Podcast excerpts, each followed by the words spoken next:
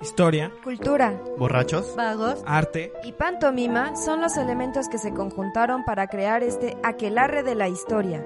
¡Comenzamos!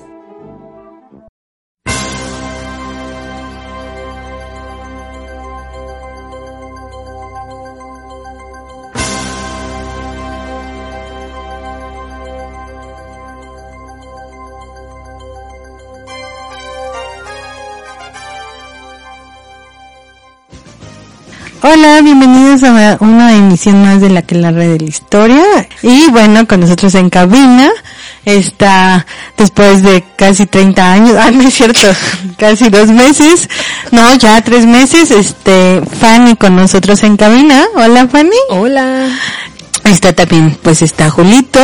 Y bueno, este, nuestras redes sociales, ya saben rápidamente, nos pueden encontrar en Facebook, en Twitter, en Instagram, Spotify, iVoox, como que la red de la historia, en Twitter como arroba que la guion bajo H. Y bueno, el día de hoy estamos, este, vamos a platicar de un tema muy, muy interesante que se llama la lucha libre. De, no sé ustedes si recuerdan en sus domingos o sábados.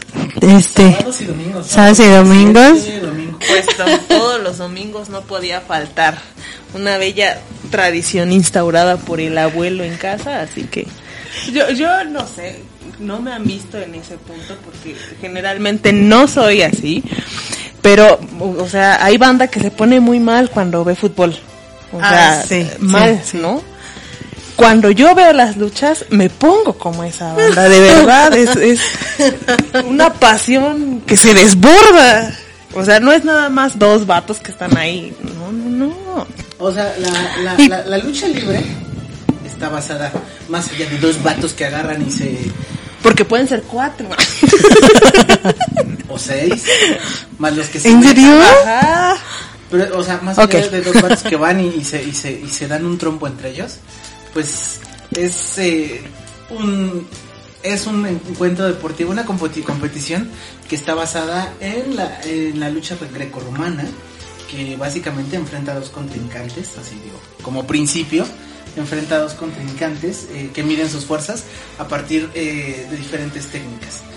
Se dice que está como basada la lucha libre en dos cuestiones. La lucha grecorromana y el jiu-jitsu ¿Sí?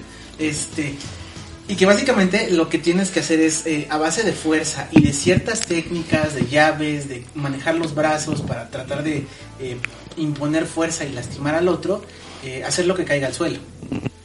Y obviamente, pues eso implica hacer, saber llaves. En el caso de la lucha grecorromana, estaba prohibido utilizar las piernas. Actualmente en la lucha libre pues se utilizan las piernas para hacer llaves, este, muchísimas cosas, eh, acrobacias y demás. Pero bueno, es una de las bases. Eh, y siempre, digo, algo que ha conservado a lo largo del tiempo es el pinfall, o como se dice acá en México, espaldas planas. Que es eh, una vez que logran tirar al adversario, el referee que está ahí debe de revisar rápidamente que el que está en el piso tirado tiene que tener los dos hombros sobre la espalda para que no los dos hombros sobre el piso. Sí los tienes sobre la espalda. los dos hombros sobre el piso para que eh, pueda hacer un conteo de tres segundos. Y si le digamos en esos tres segundos no se logra eh, zafar de eh, tener encima al otro contrincante o de la llave y demás se acabó Tocar perdió y ganó y los rudos, los rudos, los rudos. así sale Ok. Bueno, pero es un arte que, bueno, yo veo como lo dicen, entonces es un arte. Una forma, bueno, un deporte, se puede Pues llamar. es un deporte porque requiere mucha preparación Ajá, que no nace para allá por, por los años 30, 50, ¿no? Bueno, todos tenemos nuestra referencia del santo, sino es de, de ¿cómo se llama? De allá por el siglo XIX, ¿no? Ajá. tienen sus antecedentes en, pues, en la intervención francesa aquí en México, por lo menos, de que vienen y pues, le, eh, bueno, inicia con un chico que se llama Enrique Ugartecha, que es el campeón mexicano, y bueno, Conocido como el hombre más fuerte de México. Ah, ok. Tiempo. O sea, ni este Alfredo Adame, ni, Ni el otro. ni Carlos Trejo, no, se, se quedaban cortos. Sí, ¿no? Y había esta especie de, de gimnasios, ¿no? Eh, eh, creo entiendo que en el que más se ponen a practicar varias artes, varios, varios deportes, entre ellos, este, pues la lucha libre, ¿no? En el porfiriato se va desarrollando, este, hay varios, em, ¿cómo se llama? Fundan, se fundan varios, varios gimnasios, este, sobre todo en las plazas, ¿no? De toros, es a donde se juntan y bueno, en el Porfiriato bueno, conocemos la Plaza de Toros, el Circo Taurino de Chapultepec, ¿no? Ya para más, este, por los 30 es cuando empieza eh, con eh, con Tepito, ¿no? Que es a donde también mm, en la cultura, dentro de la cultura popular ahí se cree que tanto el boxeo como la lucha libre es como que tienen a sus mayores exponentes. Pero, o sea, no es que de, de repente y de- Ah, no. eh, aquí en México no se supieran dar un tiro limpio, ¿no? sino que precisamente en el siglo XIX eh, y en el contexto de la intervención francesa, que es de 1862 a 1867, que pues entre las tropas que fr- francesas que vienen eh, hay algunos soldados que practican, como mucha gente lo hace en Europa, eh, practican la lucha grecorromana, la, lucha olímpica, y pues de algún modo, eh, pues a final de cuentas estás en contacto con la gente que, que, lle- que, que- que vive aquí en México, y pues hablas con ellos, te comunicas, eh, se crean como ciertos lazos, ¿no? Eh, y le enseñan esto de la, la, la lucha grecorromana a una persona llamada Antonio López Prián en 1863. Ujú. Al mismo tiempo, otra persona que también tiene acceso como al conocimiento de esta forma de, de- de combate, que digamos no es nada más de vamos a agarrar, nos vamos a trenzar y a ver quién le pega a quién. Ah, no. Sino es que con técnica, es ¿no? Como decían. toda una cuestión técnica en donde además eh, una de las reglas es precisamente nada más nos vamos a trenzar y a pegar. En la lucha libre está una de las reglas es que está prohibido pegarse con la mano cerrada. O sea, sí está pre- permitido el vistezazo que ¡pam! te deja así marcada la panza, el pecho o la espalda donde te lo den. Pero implica toda una cuestión eh, de aprendizaje, de práctica, de que empieza a transmitirse entre algunas personas, ¿no? Decíamos, se, se lo transmiten a Antonio López Prián y a alguien que eh, ya andaba por acá, Monsieur Turin, eh, funda el gimnasio higiénico en, en San Agustín, que es ahora la calle de República de, de Guatemala. Y a la vez, en ese gimnasio, él enseña a Enrique Jugar Ugantechea, que es el el hombre más, fuerte. Más fuerte. Y sí, ¿no? Estamos en un contexto en el que este tipo de actividades pues fomentaban o eh, la- las fomentaban las autoridades o algunos grupos para para que sea fuera didáctico para que la gente no nada más se dedicara a otro tipo de diversiones en ese momento como pelea de gallos o cosas que implicaban nada más este pues dinero arriesgar dinero y a veces ple- pleito y violencia y este pues ya era una forma como decía no más más didáctica no Y que además, digo, de algún modo fomentaba la cultura del deporte. entre- ah exacto era a entre eso los adolescentes, entre los jóvenes, para que pues De estuvieran disciplina más- también, Ajá, ¿no? de disciplina para que no estuvieran de vagos malentretenidos en las calles, embriagándose, tomando mezcal, como hace un rato le hacían por aquí. Este, Ya no. Pero justo, ¿no? Eh, Enrique eh, Ugachentea en 1903 fu- también funda su propio gimnasio en San José del Real, que hoy viene siendo la calle de Isabel la Católica. Ajá. Eh, y ahí empiezan como estas primeras funciones de las que hablas. eh, en plazas de toros, en el circo taurino de Chapultepec. Y empieza como a cobrar eh, relevancia eh, y popularidad entre la gente la cuestión de, de las luchas. Obviamente todavía no es este la parca presentándose con, No. con thriller. y todavía no se ha como conjugado en ese momento tal cual eh, esa forma de la lucha libre que caracteriza que se caracteriza en México no esta cuestión de las máscaras eh, muy ornamentadas. Pero yo sí creo que- personajes así que la cuestión del espectáculo sí está desde el origen, ¿no? O sea, si bien este fue un deporte que se enseñó o que se aprendió dentro del contexto de la guerra y que se fue de, em, de la intervención y que se fue este desarrollando, eh, creo que sí está bastante claro el elemento del espectáculo. Este, por eso eh, creo que las palabras que utilizaba Marcela hace rato de arte y deporte encajan muy bien en lo que es la lucha libre, ¿no? Y cómo se fue desarrollando o como lo vemos hasta ahora.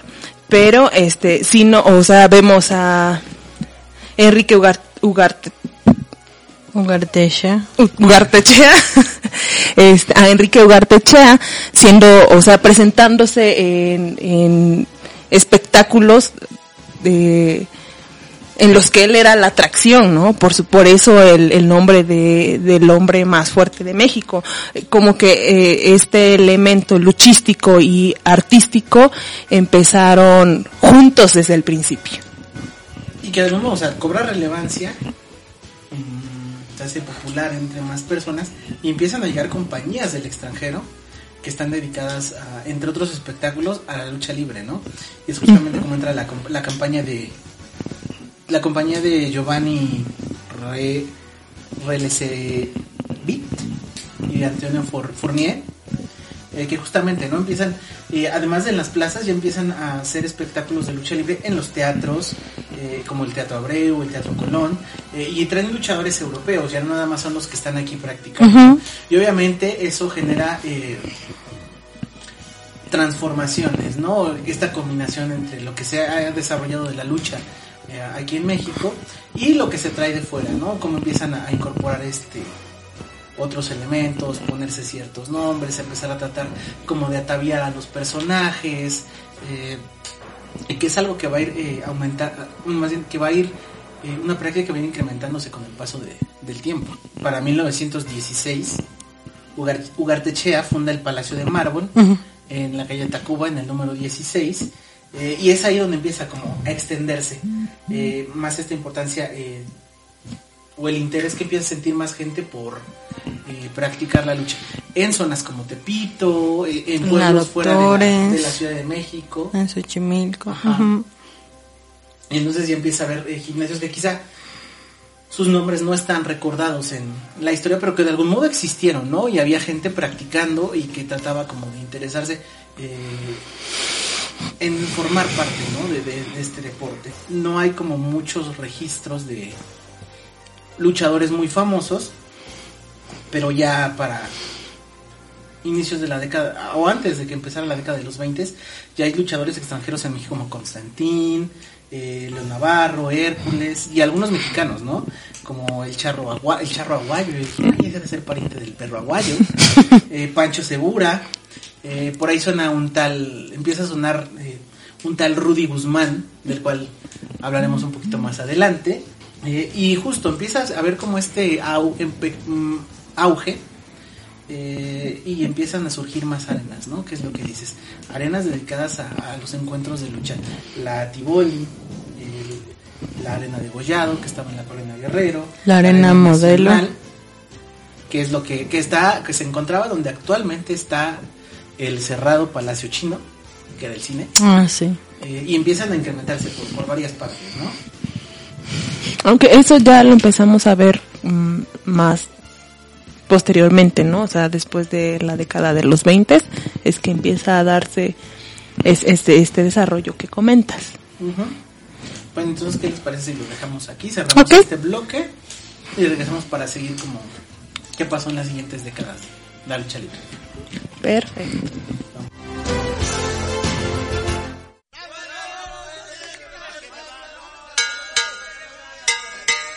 Respetable público, lucharán dos de tres caídas sin límite de tiempo. En esta esquina, el santo cavernario.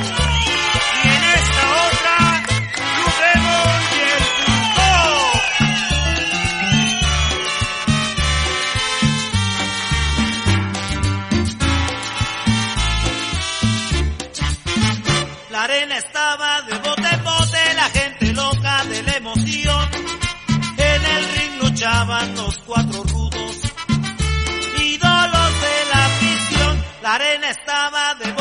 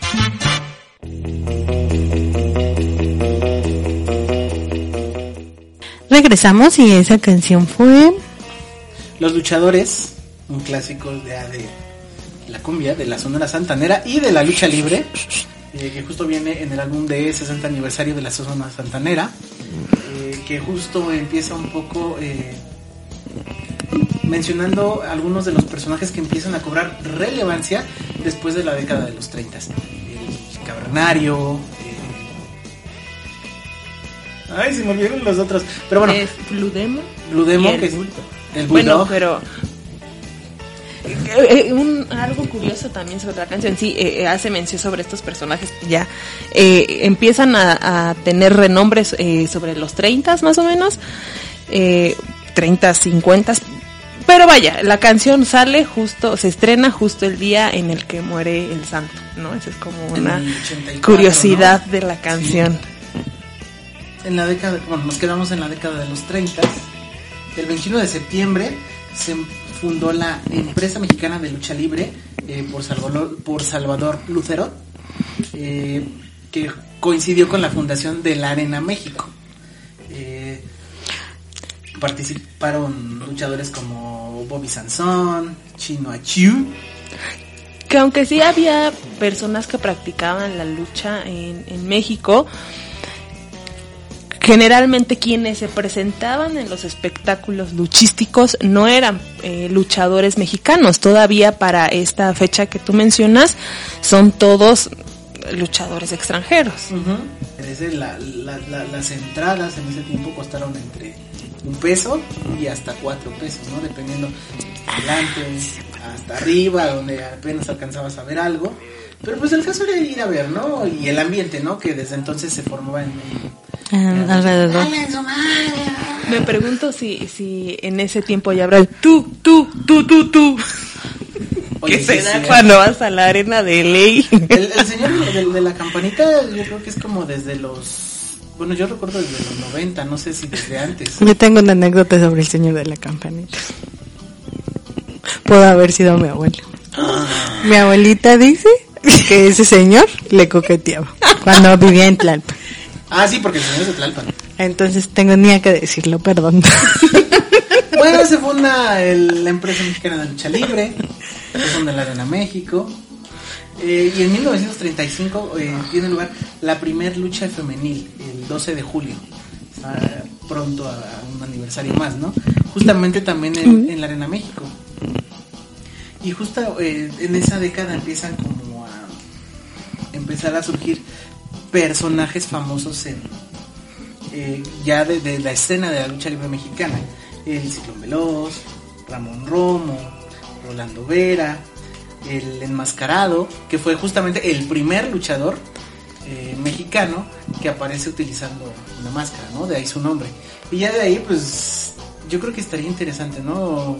Ver qué tantas máscaras conocemos, cuántos nombres identificamos. Ándale. Porque si, yo, yo me sé unos cuantos, o sea, sí, no, no mucho. Ay, humildemente. Ay, humildemente. Me falta decir. Ajá. Eh, y como hace rato mencionábamos a un tal Rudy Guzmán, El santo. empieza eh, primero como el hombre rojo. De nombre Rodolfo, ¿no? No, vaya, la- se llamaba Rudy el Santo. Qué rudote, ¿no? No, eso no. Rudy, es, salía en el otro, en otro rollo, ¿no? Sí, Marcela. bueno, pues Rodolfo Guzmán Huerta, que primero luchó como Rudy Guzmán, después como el Hombre Rojo y después como el Murciélago 2. Posteriormente, eh, al paso de los años, hasta 1942, fue cuando se presentó como El Santo.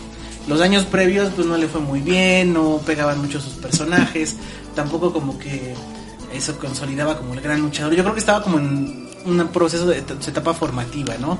Que aprendía, que iba haciendo así como experiencia y demás, para que ya en los 40, cuando ya surge como el santo, y es una figura eh, que si bien no luego luego se posiciona como uno de los grandes luchadores, pero poco a poco va construyendo eso que ha hecho que hoy en día es el ícono principal de, de la lucha libre mexicana, ¿no?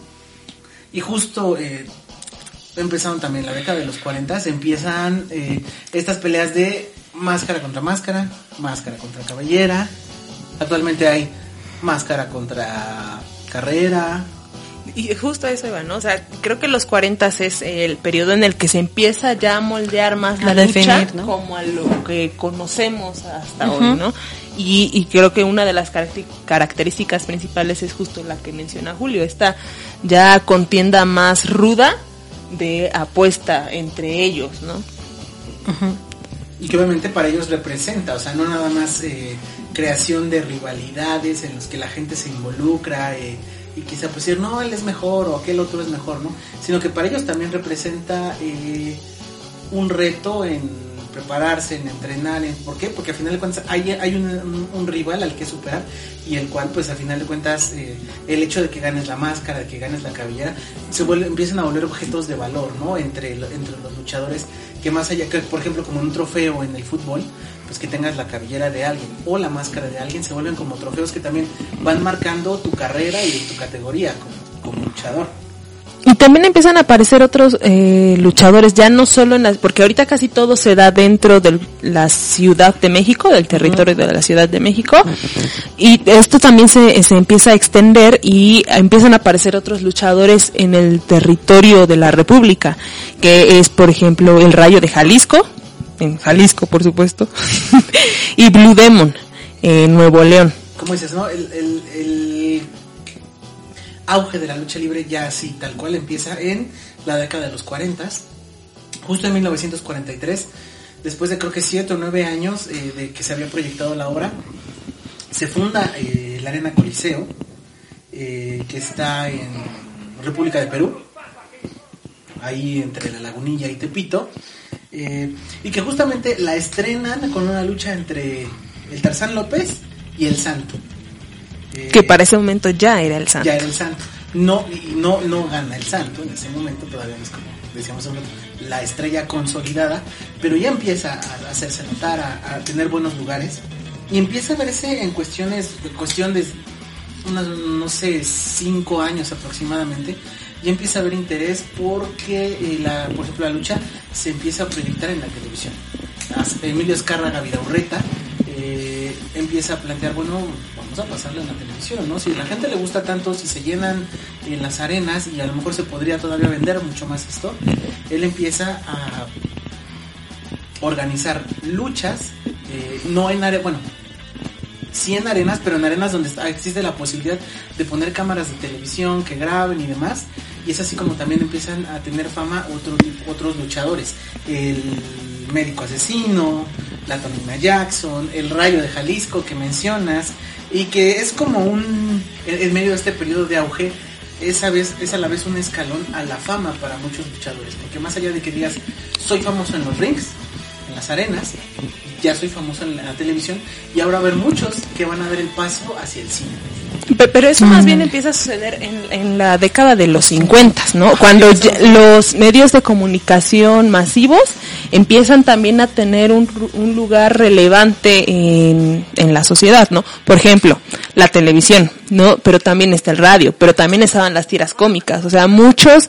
Eh, luchadores, en el caso del Santo principalmente, este, habían tenido primero una serie, eh, una tira cómica antes de poder pasar a, a las películas, ¿no? Y este, y hacer como esta, esta diferenciación, es- esta, eh, eh, el señor Salvador, Salvador, ¿qué? Lutero, es la empresa de, de señor Luterot, de Salvador Luterot, eh, que ya habías mencionado, que es la empresa mexicana de lucha libre, que ahora cono- conocemos como el Consejo Mundial de Lucha Libre, pero que en ese momento era, pues, básicamente la primera y la única que existía. Entonces, todos estos luchadores empezaron ahí. Y en este auge de, eh, en, esta expansión de los medios de comunicación masiva, empiezan a ver en la lucha libre y en esta empresa un potencial pues potencial un potencial y este y eh, Emilio Azcárraga Videorreta pide a A Lucerot este que le permita transmitir esas esas luchas y él se niega no porque ya llevaban también una dinámica en las que la gente ellos se presentaban en la- las arenas en- y la gente iba no entonces eh, pues se negaba un poco como por eso y entonces Emilio Azcárraga empieza a crear su propio espectáculo en donde este monta un ring ya dentro de las instalaciones de la televisora y empieza a, atraer. Eh, algunos luchadores que habían eh, empezado en la empresa mexicana de lucha libre hacia su empresa para que puedan empezar a presentar luchas televisadas y que la gente más gente pudiera verlas y ya de ahí, bueno, como decíamos, empieza la, la fama para muchos luchadores. Ahí de- es el como el gran despegue del santo, ¿no? Ajá, sobre todo ¿no? en el cine. ¿Cuántas películas del santo has visto, Marcela? Pues está en la contra las momias, contra las mujeres vampiro y no me acuerdo qué más. Contra Drácula, contra el cerebro del mal, contra los marcianos, contra cualquier cosa que fuera O sea, como en 30 Monstruos, años ¿no? aproximadamente se aventó casi 50, un poquito más, películas de le batallar contra, contra el coronavirus. Le ganaba, güey. Ay, ganaba, güey. Blue Demon no se quedó atrás, no hizo tantas, pero también eh, es como el otro icono de la lucha. eh, Blue Demon contra Poder Satánico, Blue Demon en las arañas infernales. Pero no fueron las únicas eh, películas que, que involucraron la cuestión de la lucha libre. Eh, la estaba, la, creo que la primera película de, de lucha que de lucha libre fue Bestia Magnífica en el 53 con Bulldog, el Cavernario, el Médico Asesino, Neutrón, el Enmascarado Negro en 1960. Hay otra que es Huracán Ramírez, eh, que es de 1953, y sale Huracán Ramírez y sale un luchador que se llama La Tonina Jackson. Y de ahí pues luchadores para todo. Y al día de hoy siguen eh, valoradas como películas de culto que aunque mucha gente podría como discutir su calidad narrativa, que si están bien hechas, que si se le ve el hilito al vampiro colgando. Pero eso es lo que las hace geniales. Es- son, son películas que actualmente son consideradas de culto, ¿no? Eh, o sea, además, con los luchadores de ahora no, no, no, me, no me imagino una No. película. Y es que todo, o sea, no solo el personaje, sino todas las temáticas que involucraban, ¿no? O sea, luchar contra los monstruos en un escenario de ciencia ficción, un personaje, pues sí, luchador y todo, pero mortal a fin de cuentas, ¿no? O sea, no tenía superpoderes. Pero sí super tecnología, como el santo. Con esos, pa- con, con esos paneles que tenían lucecitas que prendían por todos lados. Ella tenía el este relojito de... de- iWatch. El watch. El, el watch. Santo, santo. Tenía teléfono en el carro, su carro tenía rayos. Pues aquí en México también tenían sus héroes, ¿no? A final de cuentas. Eh, Oigan, y las chicas, las mujeres. es lo que decíamos hace un rato. Ellas se empiezan. A- la, la primera lucha fue en 1955, 150. Ah, ok. el 12 de julio. Pero, eh, como personajes que empiezan a destacar, creo que es más hacia finales de los 80, principios de los 90. Y, y también porque, aunque ya se había dado esta, eh, ¿en qué fecha?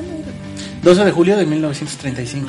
Este, ya para los 50, finales de los 50, en el 58, con Uruchurtu, con Uruchurtu como regente de, del, del Distrito Federal, prohíbe las luchas con mujeres. Entonces también fue pues un espectáculo limitado y prohibido pues durante un buen rato. Por eso es que su esplendor se ve posterior al de los luchadores masculinos.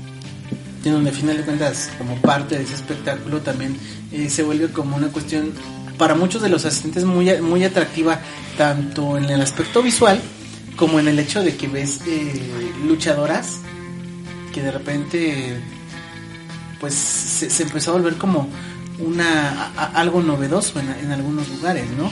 Porque se pensaba como, bueno, una cuestión de golpes, de azotones, de llaves, culturalmente pensado en México entonces como un deporte para los hombres. Ajá. No obstante, bueno, se demostró que las mujeres también podían participar, luchando entre mujeres y posteriormente también orga- organizaron luchas mixtas, hombres contra mujeres y así. E- En el paso de todos estos años, de los 30 a los 80, finales de los 80, las tres empresas como más relevantes son eh, la empresa mexicana de lucha libre, Consejo Mundial de Lucha Libre y eh, la AAA, que es como la que el día de hoy, eh, pues no sé decir que perdure porque ya no, yo ya no veo tanto las luchas, ya no salen tanto en la tele. Sí, todavía hay, o sea, hay, eh, hay- no me acuerdo si es Azteca o Televisa, pero bueno, en un, en Azteca se transmite una empresa y en, tel- en Televisa se transmite otra, pero siguen las dos vigentes. Y como que los espacios más, o sea, existen muchos, desde los deportivos, eh, donde se organizaban los sábados luchas, a lo mejor de los luchadores locales, en, la- en tu delegación, en tu pueblito, en tu ranchito, eh, pero digamos a nivel nacional, como que los escenarios más conocidos eran la Arena México, la Arena Coliseo, posteriormente el Toreo de Cuatro Caminos, que ahora está pues desaparecido, eh, y actualmente, ¿no? De repente cuando son eventos muy grandes utilizan la Arena de la Ciudad de México, pero son como un paso ahí de, de varios años entre formación de popularidad, eh, creación de ciertos personajes, formación de íconos de la lucha libre, que sobre todo creo que ya más en la cuestión del- de, de lo que se ve como espectáculo, mm, podría pensarse como a partir de finales de los 70 ¿no? Cuando sale, cuando aparece el perro aguayo, los villanos, primero, segundo, tercero, eh, luchadores como Tinieblas, que tenía, que sale con Aluche, ¡Con Aluche! el abuelo qué bonito, ¿no? Este, Ayer fue cumpleaños o sea, de qué ejemplo, bonito. O sea, desde, desde principios del siglo XX una de las cosas que se hacían, se, anunciaban luchas de enanos. Y pues a final de cuentas, los minis, eh, las mascotas, como a veces les dicen, pues a final de cuentas es lo mismo, ¿no? Solo que con alguna persona que trae un traje, que es el que monito, que es el aluche, que es el mascarita sagrada, el no sé. Pero que a final de cuentas se, eh, se vuelven parte, ¿no? Como de ese atractivo eh, y modificaciones ¿no? que van haciendo en las luchas. Eh, desde este asunto de que an- antes era nada más a dos de tres caídas sin límite de tiempo, a un- después pasarlo a una caída, a que era con cierto tiempo, eh, tradicionalmente usar un cuadrilátero, a final, a principios del siglo usar el hexadrilátero, empezar a poner. Eh, yo me acuerdo hace muchos años una lucha que me divirtió mucho, que era, bueno, los que estaban arriba peleando y abajo un montón de luchadores con cinturones. Y al que se, y al que se caía del, del cuadrilátero, pa, pa, pa, pa, a cinturonazos. Eso. Eh, la cuestión de que, aunque se supone que en el reglamento no están permitidos ciertas cosas, ya metían la, la silla, la escalera, la mesa, y pues como que te hacía más, eh, pues incluso en el aspecto de la violencia que se manejaba, se, se hacía para muchas personas más atractivo, ¿no? Ver cuánto aguantaba una persona que estaba ahí en el ring, cuántas veces lo pueden aventar con la mesa, cuántas veces lo pueden aventar del cuadrilátero, y que obviamente también eh, los mismos luchadores eh, se superan cada vez más en su preparación. Ya no es nada más el asunto de hacer llaves, sino que aprenden a saltar de las cuerdas, a hacer acrobacias. eh.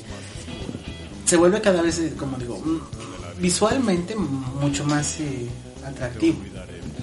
Y, y que este corte que, que mencionas, como después de los setentas, es también una forma como de reinventarse de, de la propia lucha libre, porque coincide justo como el, con el periodo en el que las películas de luchadores empiezan a, a decaer porque empieza a entrar otro tipo de espectáculo, de otro tipo de cine, ¿no? El cine de ficheras y así. Entonces, eh, eh, ya no son tan, tan vendibles las, las películas de luchadores y sal, eh, empieza a surgir justo esta forma que tú mencionas como de reinventarse de la lucha y poco a poco se van haciendo mucho más visibles, se hacen más marcados estos personajes del villano, del bueno, del malo, del que hace trampa, del que juega limpio, ¿no? Es como... sí. ¿Quién- ¿Quiénes podrían ser los, los héroes? O sea, de entrada el santo. Aunque haya sido muchas veces rudo, pero el santo, ¿no? Eh, finalmente se conjugaron en él varios, eh, muchos valores de lo que se esperaba de... Blue Demon, Atlantis, Tinieblas, Octagón, Ay, Octagón. La Parca. Los malos, Daniel López el Satánico, el Pirata Morgan, los hermanos Reyes, que eran los capos. ¿no? Tan, tan malos, tan malos que fíjate que yo no me acuerdo. O sea, yo de, de niña recuerdo mucho más a todos los que mencionaste como los buenos y no, no tengo memoria sobre esos, esos malos. Me acuerdo, por ejemplo, de unos que decían los Vipers, que eran así como unos darks, muy darks, que salían con su antorcha, Es cierto. como los dragones del semáforo. Lo que hace Chessman ahora también. Ajá. Psicosis, que también era así como de los malos, malos.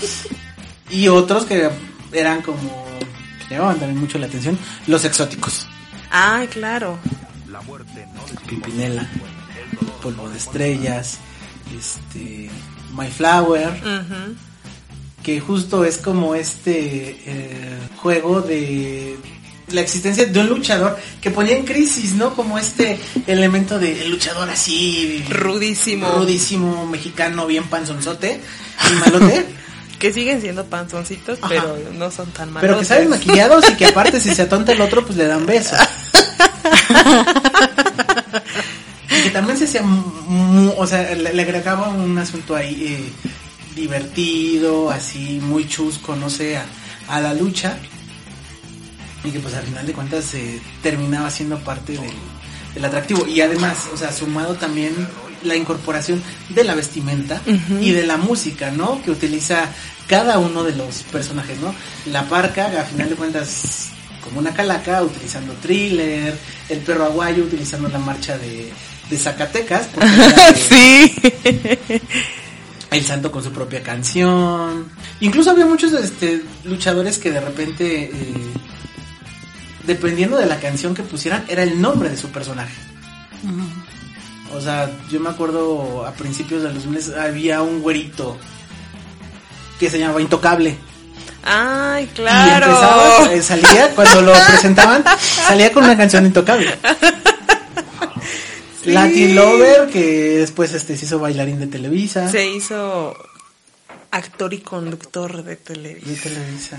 los cocos, que eran unos payasos, y empezaba, entraban con una, con una, con una musiquita así de circo. Porque. Ah, no, son psycho, es, eh, son No, circo, circo, No, es que psycho eran, circus. Ajá. pero antes estaban los cocos, el coco Ay, rojo, no. el coco, no me acuerdo qué. Sí. Y porque yo yo tengo como mucha memoria justo de ese el te, te, te, te, y entrando la tripleta, ¿no? Principalmente Psycho y este y es como escuchar la música y sentir el ya va a entrar Psycho. Y sumado, como que siempre lo que coronaba los comentaristas de la lucha libre. Que eran como escogidos, no sé, que tenían toda una, un repertorio de frases, eh, de cosas ahí que decir. De este. todos los deportes, yo creo que los comentaristas de lucha libre son los mejores comentaristas que hay porque se avientan cada puntada que dices, ¿cómo? ¿Cómo, ¿Cómo puede ser posible? Te digo, a mí me caía muy bien Arturo Rivera como comentarista de luchas. Como comentarista de otras cosas, como cuando se quiere meter en política, ya. Ahí ya no. Pero cuando participaba en la lucha libre me gustaba mucho. Este. ah, que decían que, que era tinieblas. Que justo te hablaba de. Siempre te ¿No, mezclaba. no es Arturo? Arturo Rivera. No, Pero, pero, Alfonso. que Era Alfonso, estamos- no sé qué, el doctor Alfonso Morales. Estamos entrando en temas de nuestro siguiente... Ah. Bueno, entonces nos vamos. Mejor cortamos aquí Ajá. y seguimos en el... Ok. Hay hombres que luchan un día y son buenos. Hay hombres que luchan un año y son mejores. Hay quienes luchan muchos años y son muy buenos. Pero los hay quienes luchan todos los domingos. Esos son los chidos. Santo, el enmascarado de plata.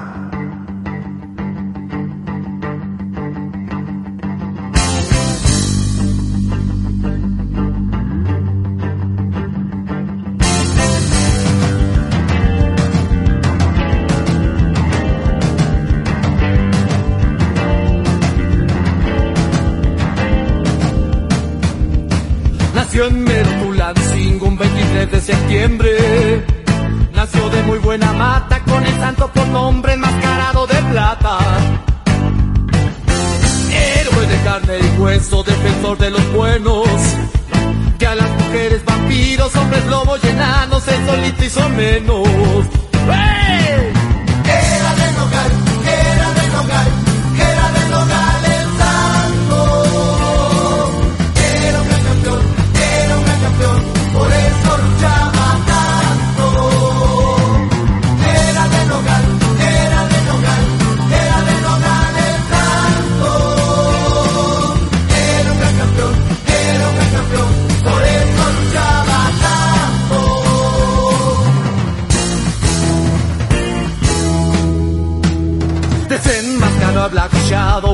al espectro. Con patadas voladoras, su llave de a caballo les dejó nuevo aspecto. Batman y Superman, superhéroes de historieta. Nunca subieron al ring, le sacatearon al parche, el santo quiera la neta.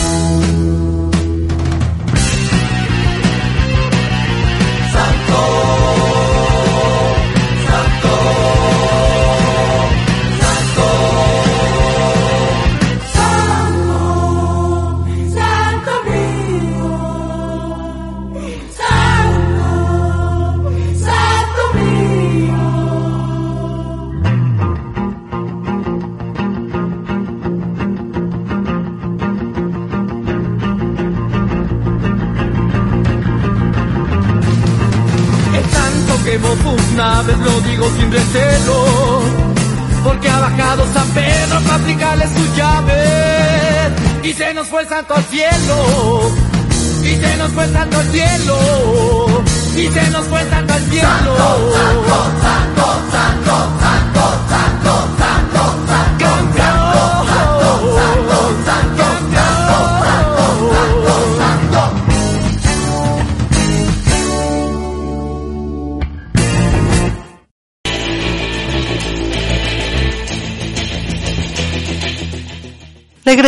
Y esa canción fue.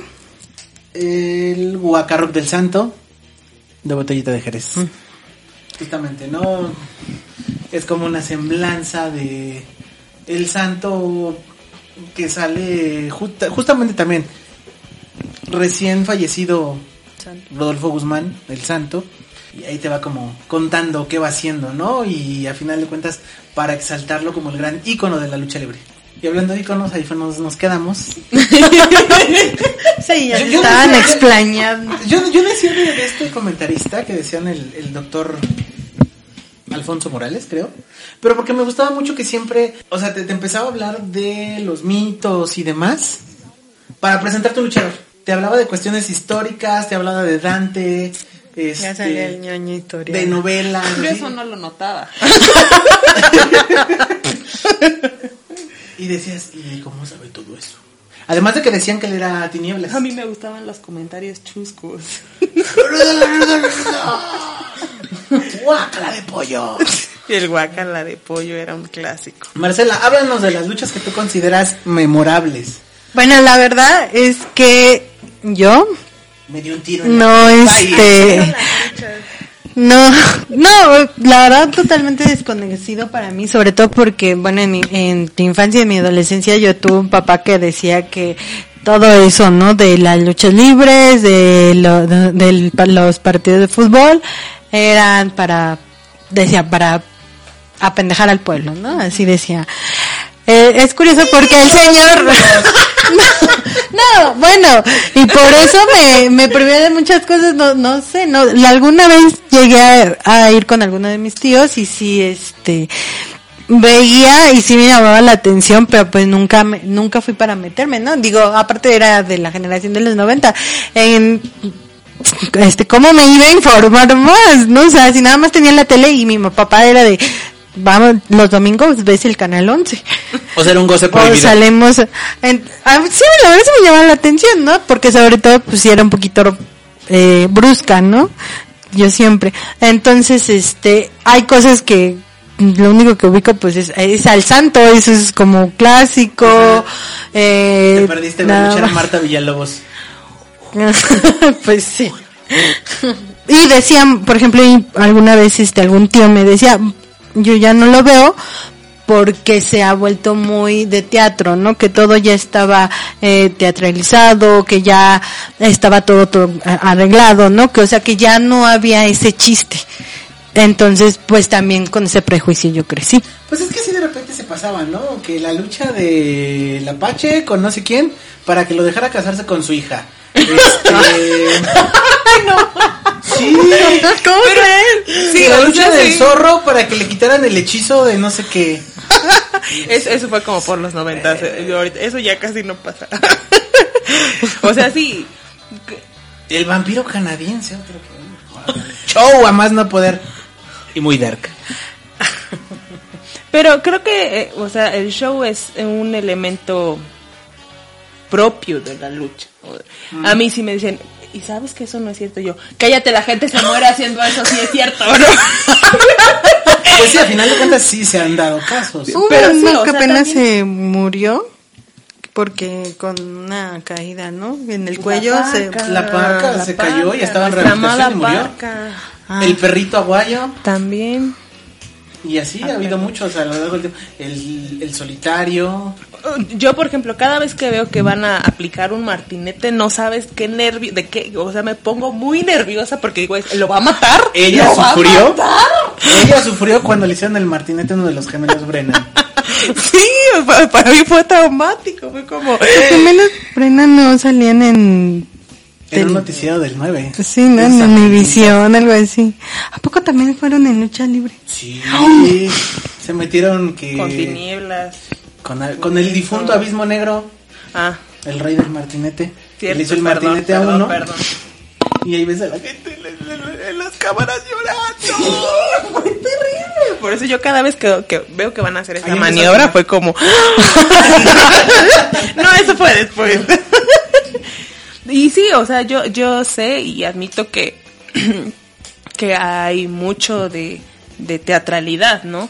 Pero eso no deja de ser o no le quita que sea espectacular. O sea, el hecho de que tengan tal sincronía, de que finalmente pues sí se dan sus guamazos y, y quedan lastimados. Pero digo, o sea, tampoco es que te pongas a ensayar con un mes de anticipación cómo vas a pelear ese día, ¿no? O sea, cómo se va dando la pelea y cómo ellos se van sincronizando es, es, es muy admirable. Que también hay espectáculos civiles fraudes como el de el doctor Wagner hace poco. ¿Contra quién fue? ¿Contra Blue Demon? Que saca según que un tabique. ¡ah! Se le mete en la cabeza. Ah. Y o sea, casi casi ves cómo se le deshace así la harinita en su cabeza. Y el otro. ah, o sea, no, o sea. De así cosas muy armadas, las hay. Pero de que. Sí, no le quita lo espectacular. Una preparación, Ajá. pues la requiere, ¿no? Entonces no tienes así como luchas memorables en tu vida. Ah, no. Con mis, este, en la secundaria alguna vez me peleé con. La que yo me di con mi... Pero de luchadores, no. Todavía tengo la, cica- la cicatriz que me dejó en los nudillos con sus dientes. Pues no, no tengo como recuerdo así como de una lucha en particular. Pero, o sea, es como lo que mencionaba hace rato, ¿no? O sea, más como las sensaciones, como los recuerdos, o sea, por supuesto, pues a mí, a mí me gusta la música de Michael Jackson, entonces escuchar a la parca también, ver a la parca, escuchar a Michael Jackson era, no, o sea, desde, desde que era niña también ver pelear a, a, a Octagón, este, es- a Luche en el ring, eh, eh, son más como sensaciones y eh, los personajes más que un porque bueno también tengo que decir que yo soy un- una persona muy desmemoriada entonces en realidad no podría recordar una lucha en concreto no podría recordar una lucha en concreto sino más bien eh, a los personajes ¿no? y sí o sea de la park de, de como de infancia la park de, de ley no octagón. Y ya siendo más grande mi, o sea, de mis luchadores favoritos son Psycho y el hijo del vikingo. O sea, yo, yo alguna vez vi así de lejos al hijo del vikingo y estuve a punto de ir y decirle, por favor, hágame autógrafo, pero me contuve. O sea, es, es, Y hoy se arrepiente. Sí, es, es un hombre, no es muy alto, es, es como chiquito de, de talla, ¿no? O sea, es delgado, pero, o sea, tú lo ves en el ring y dices, Dios, ¿cómo puede, cómo puede volar? Es que está volando ese hombre, ¿no? Ese tipo de, de acro- acrobacias son los que a mí me, me, me, Los me llenan podemos volar. me llenan en la lucha libre. Una cosa que, por ejemplo, los luchadores muy grandes, muy tanto altos, o sea, y muy musculosos, no pueden hacer con tanta facilidad, ¿no? Tienen otras eh, o- eh, habilidades dentro del ring, pero vaya, es como más fácil para alguien más pequeño hacerlo, ¿no? Y es una cosa muy, muy, muy, a mí me parece espectacular, es casi increíble. Y, y sí, ese, ese, ese es como el más, más, más que una lucha, son como recuerdos, personas. ¿Y tú? Yo, sobre todo de parte de la familia de mi papá, eh, ellos siempre fueron o han sido de ver las luchas, de ir a las luchas. Entonces, el sábado y el domingo las veíamos, desde que tengo memoria. Y muchas veces cuando veíamos algunas de, de, las, de, los, de las peleas, de los encuentros, decían más de una ocasión, ay, esas son mamadas, no, no, no. Lo que pasa es que tú no viste cuando hace 15 años tal con tal. Afortunadamente ahora existen cosas como YouTube y he podido ver muchísimas luchas que ellos me dijeron, ¿las vimos en la televisión o fuimos? Eh, me contaba, por ejemplo, la pelea de Kanek contra Hulk Hogan. este, uno de mis tíos me decía que fue cuando en 1975, creo, el perro aguayo peleó contra por el campeonato contra el Santo. Y, o sea, me la contaban y me la contaban y yo decía, pues es que debe haber estado muy, muy buena. Pero pues obviamente no. Ahora, ahora con el internet y demás, la gente sube las luchas y pues afortunadamente tienes ese acceso a verlas, ¿no? Me gustan mucho las luchas de cuando eran pues relativamente más jóvenes, el satánico, sangre chicana, pero por ejemplo, de las que a mí me tocó ver, una que sí estaba yo así como que, pero con los nervios así a más no poder, eh, Atlantis contra el villano tercero, máscara contra máscara, y pierde villano tercero. Que yo decía, tiene que ganar villano tercero, porque es villano tercero. ¡Madre! Y bueno, perdió, que se le va a hacer, eh, hace poco murió, pero fue como una de las que más, el 17 de marzo del 2000. Hasta se acuerda de la fecha. Y eh, una- un poquito más de un año después, el 31 de marzo del 2001, la pelea de Psicosis contra Charlie Manson, donde lo tira de una escalera de no sé cuántos metros y queda eh, todo inconsciente. Y yo así de, Se murió, Pues güey. justo fue lo que pensé, porque varios de ellos, de mis tíos, me decían, es que yo estaba, o fui, o vi en la tele la lucha donde se murió tal. Yo dije, es la primera que me toca ver donde se va a morir un luchador. Y no, no se murió. Ha entrado al bote y lo que sea, pero no se murió. Y precisamente cuando algún luchador se pues se muere estando en, en práctica, ¿qué pasa con el, el que le está dando el pues el golpe? Pues es que se considera un, un accidente de trabajo. Mm, ya. O sea, ellos como que firman dentro de sus convenios, sus acuerdos. Hay cuestiones ahí donde ellos aceptan los riesgos que implica su trabajo. Saben que pueden lastimarse, que pueden sufrir una fractura, que pueden quedar inválidos o que pueden morir. Y ellos están aceptando ese riesgo. Entonces, si resulta que peleando contra otro, uno de los dos muere, pues no hay como una acción penal en su Penal. Claro, a menos que el otro saque una pistola y le dé un ¿no? Pero pues hasta ahora no se ha dado. no que yo me entere. No sé si ustedes quieren agregar algo más. Yo por mí seguiría hablando de luchas, de luchas, de luchas. De aquí a la eternidad. ¿Cerramos? Bueno, pues entonces este con eso terminamos. ¿Alguna conclusión que quieran dar? Vean las luchas. bueno. Eh, ya saben nuestras redes sociales, Dani. So- eh, Ok, en Facebook, Mixcloud, iVoox, Spotify, Aquelarre de la Historia. En Twitter estamos en arroba aquelarre-h. Pueden contactarnos por ahí también para alguna plática, debate que quieran tener con nosotros.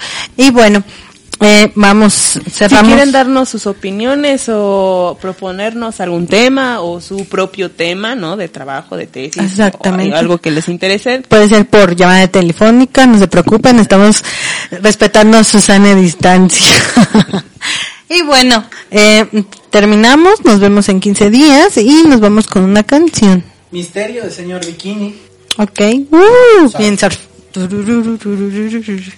Ay. Ay, sí. Adiós. Bye. Adiós.